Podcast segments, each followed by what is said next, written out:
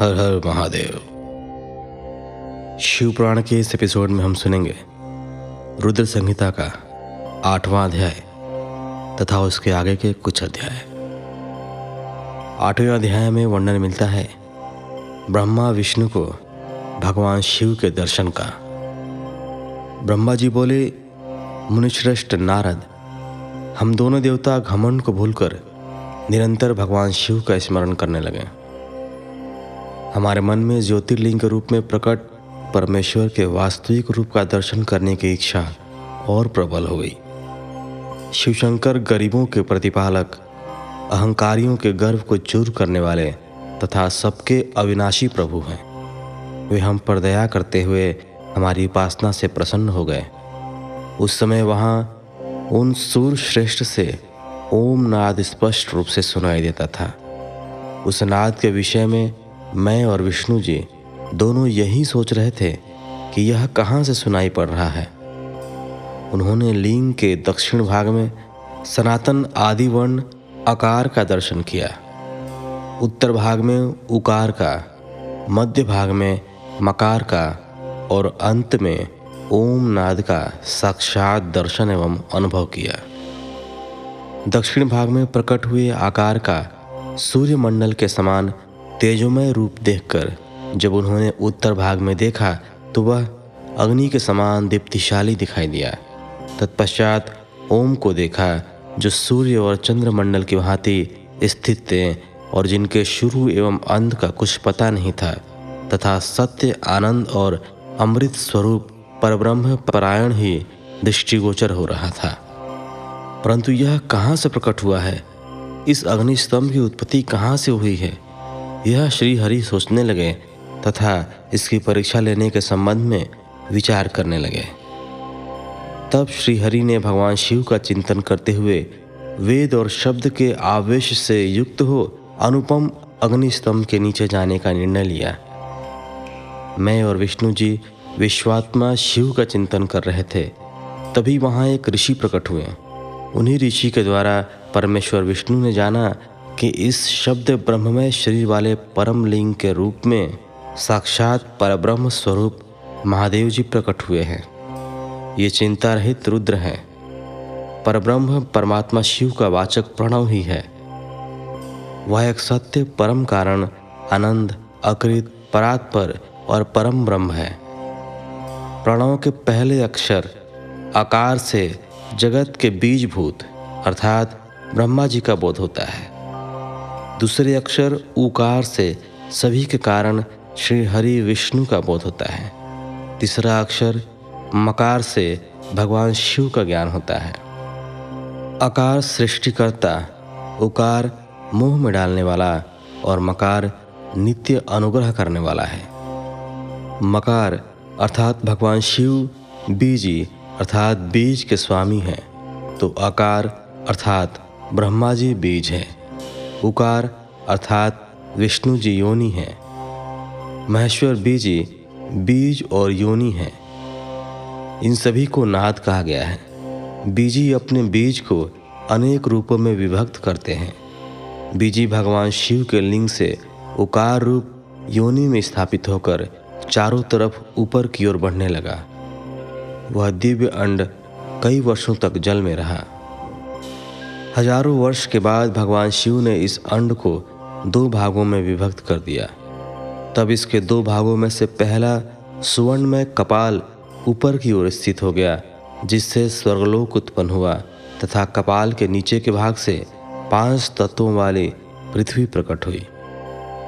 उस अंड से चतुर्मुख ब्रह्मा उत्पन्न हुए, जो समस्त लोकों के सृष्टा हैं। भगवान महेश्वर ही अ, उ एवं म त्रिविध रूपों में वर्णित हैं। इसलिए ज्योतिर्लिंग रूप सदाशिव को ओम कहा गया है।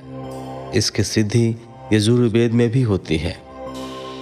देवेश्वर शिव को जानकर विष्णु जी ने शक्ति संभूत मंत्रों द्वारा उत्तम एवं महान अभ्युदय से शोभित भगवान शिव की स्तुति करनी शुरू कर दी।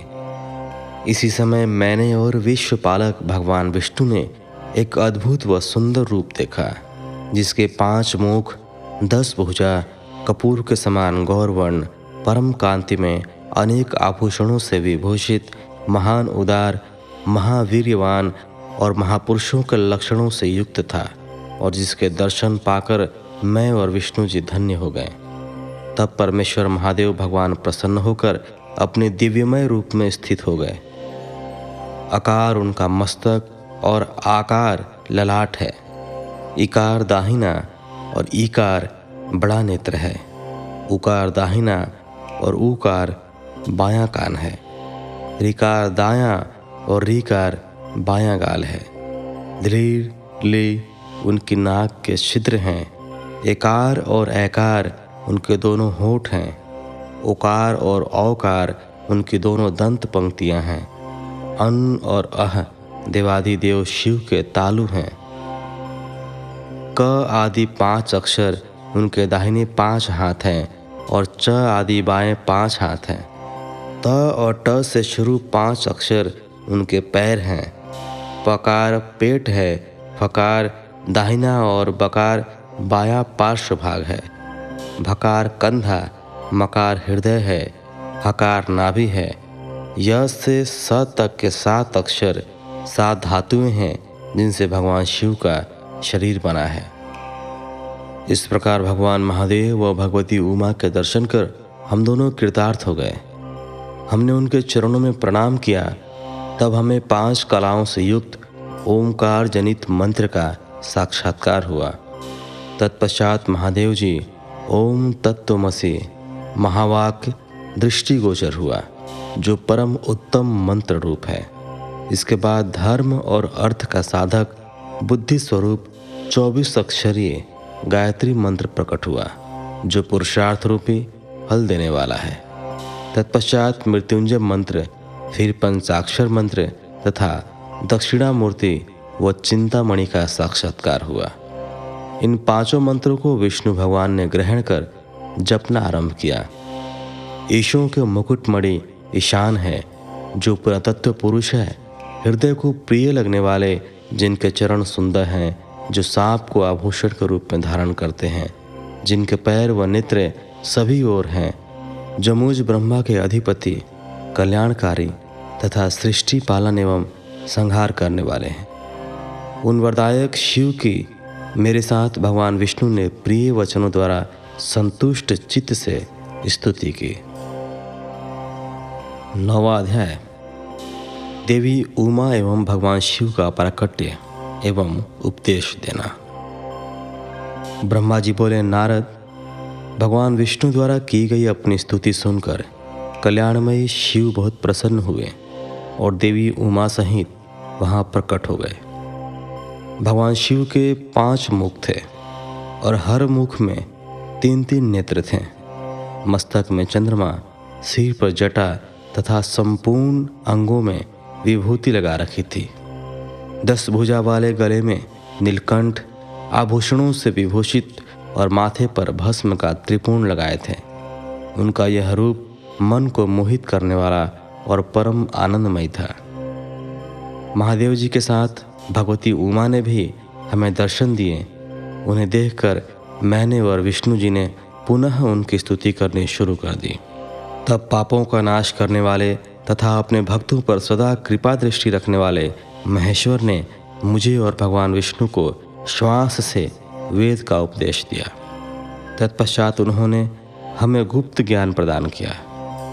वेद का ज्ञान प्राप्त कर कृतार्थ हुए विष्णु जी और मैंने भगवान शिव और देवी के सामने अपने दोनों हाथ जोड़कर नमस्कार किया तथा प्रार्थना की।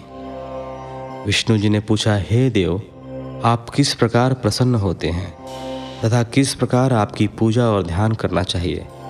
कृपया कर हमें इसके बारे में बताएँ तथा सदुपदेश देकर धन्य करें।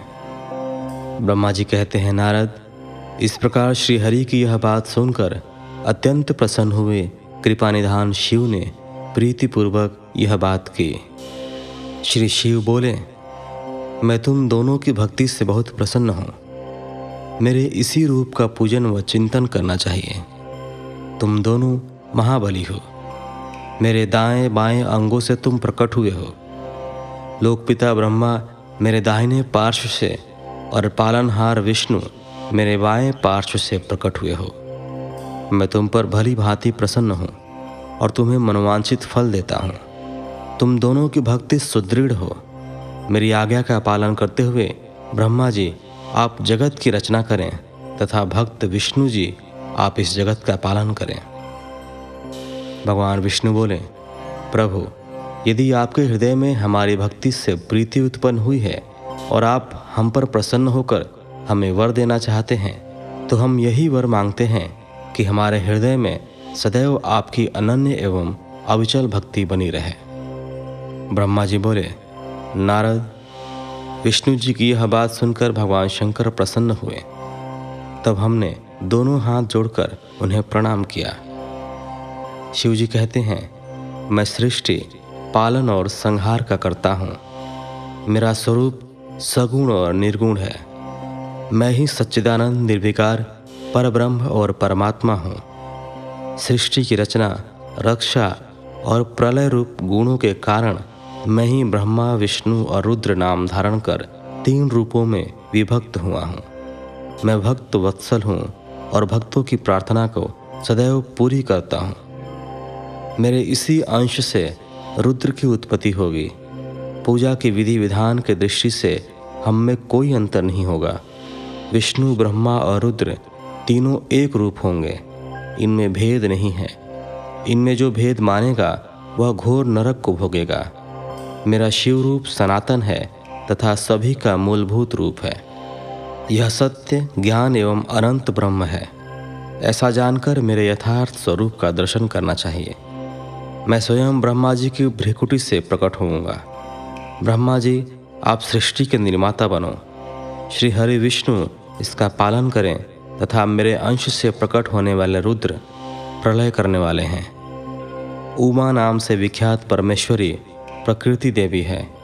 इन्हीं की शक्तिभूता वाग देवी सरस्वती ब्रह्मा जी की अर्धांगिनी होंगी और दूसरी देवी, जो प्रकृति देवी से उत्पन्न होंगी, लक्ष्मी रूप में विष्णु जी की शोभा बढ़ाएँगी तथा काली नाम से जो तीसरी शक्ति उत्पन्न होंगी, वह मेरे अंशभूत रुद्रदेव को प्राप्त होंगी।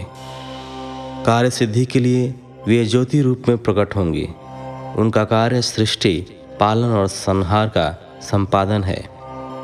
मैं ही सृष्टि, पालन और संहार करने वाले रज आदि तीन गुणों द्वारा ब्रह्मा, विष्णु और रुद्र नाम से प्रसिद्ध हो, तीन रूपों में प्रकट होता हूँ।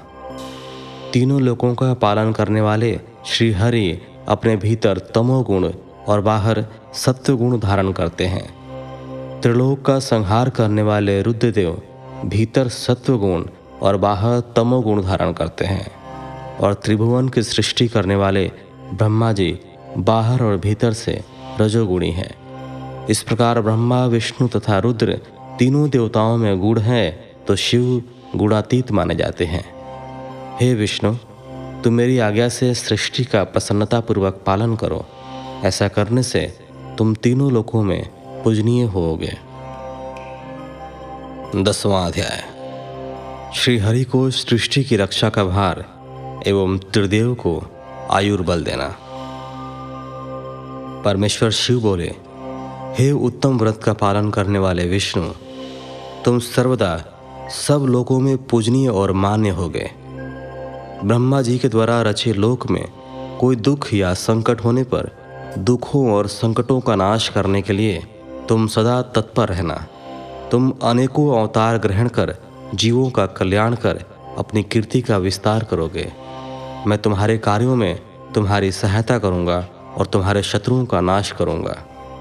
तुम में और रुद्र में कोई अंतर नहीं है। तुम एक दूसरे के पूरक हो। जो मनुष्य रुद्र का भक्त होकर तुम्हारी निंदा करेगा, उसका पुण्य नष्ट हो जाएगा और उसे नरक भोगना पड़ेगा। मनुष्यों को तुम भोग और मोक्ष प्रदान करने वाले और उनके परम पूज्य देव होकर उनका निग्रह, अनुग्रह आदि करोगे। ऐसा कहकर भगवान शिव ने मेरा हाथ विष्णु जी के हाथ में देकर कहा, तुम संकट के समय सदा इनकी सहायता करना, तथा सभी को भोग और मोक्ष प्रदान करना, तथा सभी मनुष्यों की कामनाओं को पूरा करना। तुम्हारी शरण में आने वाले मनुष्य को मेरा आश्रय भी मिलेगा, तथा हम में भेद करने वाला मनुष्य नरक में जाएगा। ब्रह्मा जी कहते हैं, देवर्षि नारद, भगवान शिव का यह वचन सुनकर मैंने और भगवान विष्णु ने महादेव जी को प्रणाम कर धीरे से कहा, हे करुणानिधि भगवान शंकर मैं आपकी आज्ञा मानकर सब कार्य करूँगा। मेरा जो भक्त आपकी निंदा करे उससे आप नरक प्रदान करें। आपका भक्त मुझे अत्यंत प्रिय है। महादेव जी बोले, अब ब्रह्मा, विष्णु और रुद्र के आयुर्बल को सुनो। चार हज़ार युग का ब्रह्मा का एक दिन होता है और चार हज़ार युग की एक रात होती है। तीस दिन का एक महीना और बारह महीनों का एक वर्ष होता है। इस प्रकार के वर्ष प्रमाण से ब्रह्मा की सौ वर्ष की आयु होती है और ब्रह्मा का एक वर्ष विष्णु का एक दिन होता है।